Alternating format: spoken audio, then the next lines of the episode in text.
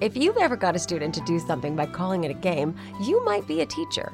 Being a teacher sometimes means finding ways around limitations, problems, or struggles to keep things on track. We learn to improvise and adapt. But when it comes to teaching language arts in our school, we don't have to find workarounds.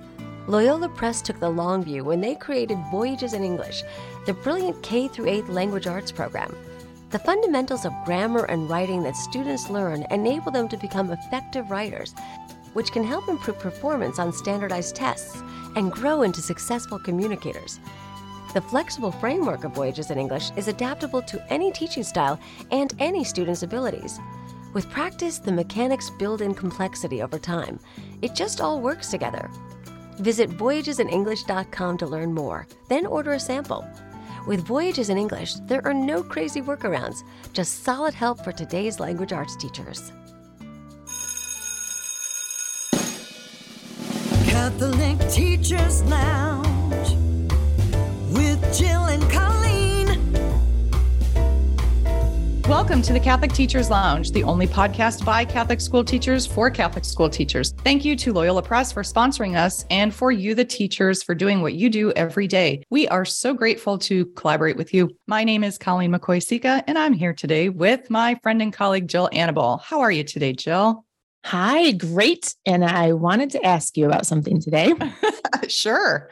Um, I really wanted to ask you about service, service projects. Like schools, our Catholic schools are so great about giving back and giving time, talent, treasure, but especially time. And I'm wondering if you have any memories of a service project that you did, either with adults or with students. What comes to mind? Uh, two things come to mind immediately. One is the school faculty. One of the schools I worked with in Indianapolis, the whole faculty got on buses together and we went to an elementary school that was in kind of in the in the city in Indy and we spent the entire day doing like painting and repairing mm. things mm. and helping that school out, which really, you know, sticks in my memory. It's from a long time ago. That's early 2000s. And it just really was a wonderful day. The other one is when I was in Northwest Indiana at the, the high school where I was a principal there, we had the day of service. I do believe it was during Catholic Schools Week. And we had, you know, and I'm trying to think, you know, it was probably like 400, between 400 and 500 students in the school. And we organized service projects around our campus. So every adult mm. and every student, there was just so much work to do within right. our own building. So we, it's like, you know, taking care of our own house, you know, yes. we all divided up and then, you know, had an assembly at the end of the day. And that was a really, that was a really great day too. That's good. And that that reminds us too that it doesn't have to be a big wild wowsy thing, right? No. That's not what that's not what service is supposed to be. Nope. So rolling up our sleeves and taking care of our campus is a ser- is a service to the community. That's yes, that's awesome. Mm-hmm. Okay, so in the spirit of Catholic Schools Week, many give back in that time and have things scheduled and planned. And this idea comes from Carrie Wharf. She's been teaching for 13 years at St. John Catholic School in Fenton. She talked to me about how Catholic Charities, so I love this partnership. Mm. Anytime we can partner with someone else yes. who's on mission with us, and Catholic Charities comes into their school and updates the school about all the specific asks they have around service coming up. And so, a few things that they do in that partnership are they make Valentine's Day goodie bags because that's you know a couple weeks out. So Valentine's goodie bags that include notes that can like personalize notes from students so that when they go out into the areas of town with homelessness, they are able to personally hand off these goodie bags of uh you know personal, you know, like little supplies and things, right? Every, and everyone gets a Valentine. Yeah. And so Carrie shared that those moments of explaining to her young, young students that those notes are going to be in the backpacks and in the bags of these men and women who don't have home security is kind of that moment. So that when they see those who are begging or those who are homeless as they're out and about in town, they think of those possessions a little bit differently because their note might be in that bag. So I think that's a great, I love that. Great know, way to bring our our young young students into yes. the human just the human spirit is yeah. is hard to do but i think that does it You know, which my I think is cool. My parish used to do that. So they would, you know, constantly collect. And here in Phoenix in the summertime, the homeless in the summer when it's 115 degrees outside, you know, Mhm. just being able to hand them a bag. So at my parish, they would put together all these bags and you could take some, you know, when you were leaving mass on Mhm. Sunday and keep them in your car. And when you see someone on the side of the road, you hand it out. And we did that. We did that quite a bit. And that was something that my kids were exposed to really early on. I like that.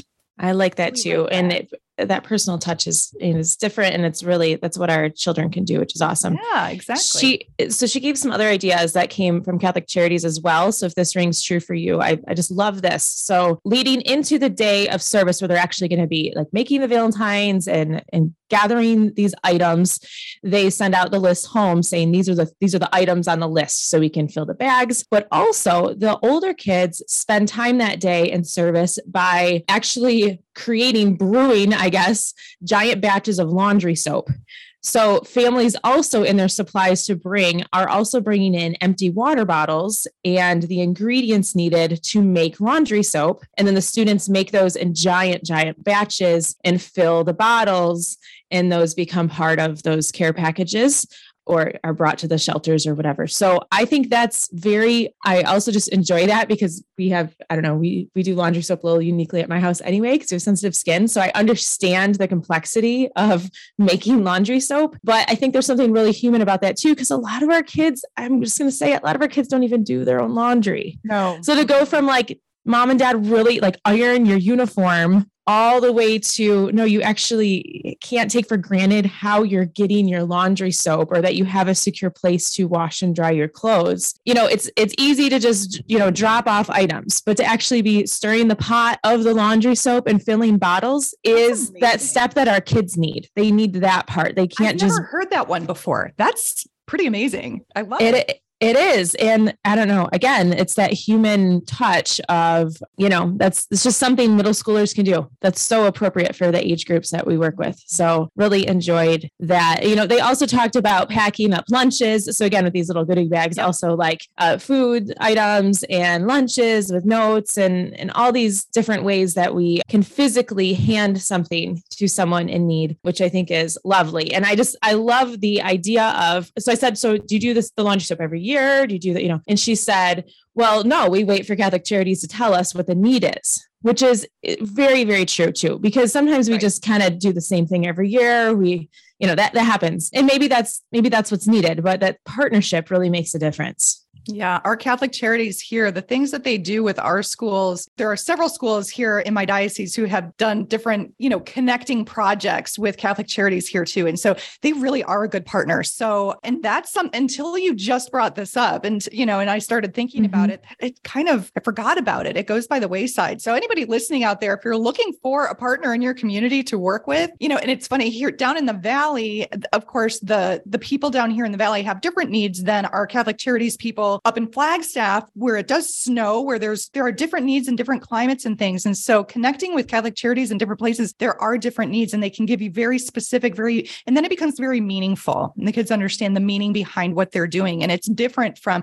you know, we've done food drives and coat drives and, you know, the Mhm. peanut butter and jelly drive and, you know, all those specific Right. things. But when it's something that is so specific to the need of a person and you can explain why it's important, I Mhm. think it just makes it makes the activity more meaningful. Mhm. And I the con- and and I guess okay, teacher to teacher, don't underestimate the conversations you're having in these moments where it seems like okay, we didn't go away to do our service project. We are down in the school kitchen making laundry soap. The conversations that we're having in those moments where you're working alongside a kid and talking about these things matters. So try to keep the topic on topic. Try to use every moment you have there because you're modeling you're being the role model. We're being you know jesus christ of the world. We're being we're being that voice of this is how we do things. This is who we are. So don't ever underestimate those conversations that happen in these small moments with kids too You know, Jill, and you know, my kids are older. My kids are, you know, old, older teenagers, almost young adults, and they still don't always connect. Like we, there has to be some conversation around what they're mm-hmm. doing. You know, mm-hmm. well, you know, because they'll they'll say, I I don't see what the big deal is about what I just did. Because sometimes, like if they're doing service for my parish, um, right. um, you know, often someone will come up to them and say, "Thank you so much. You did a really great job with that,"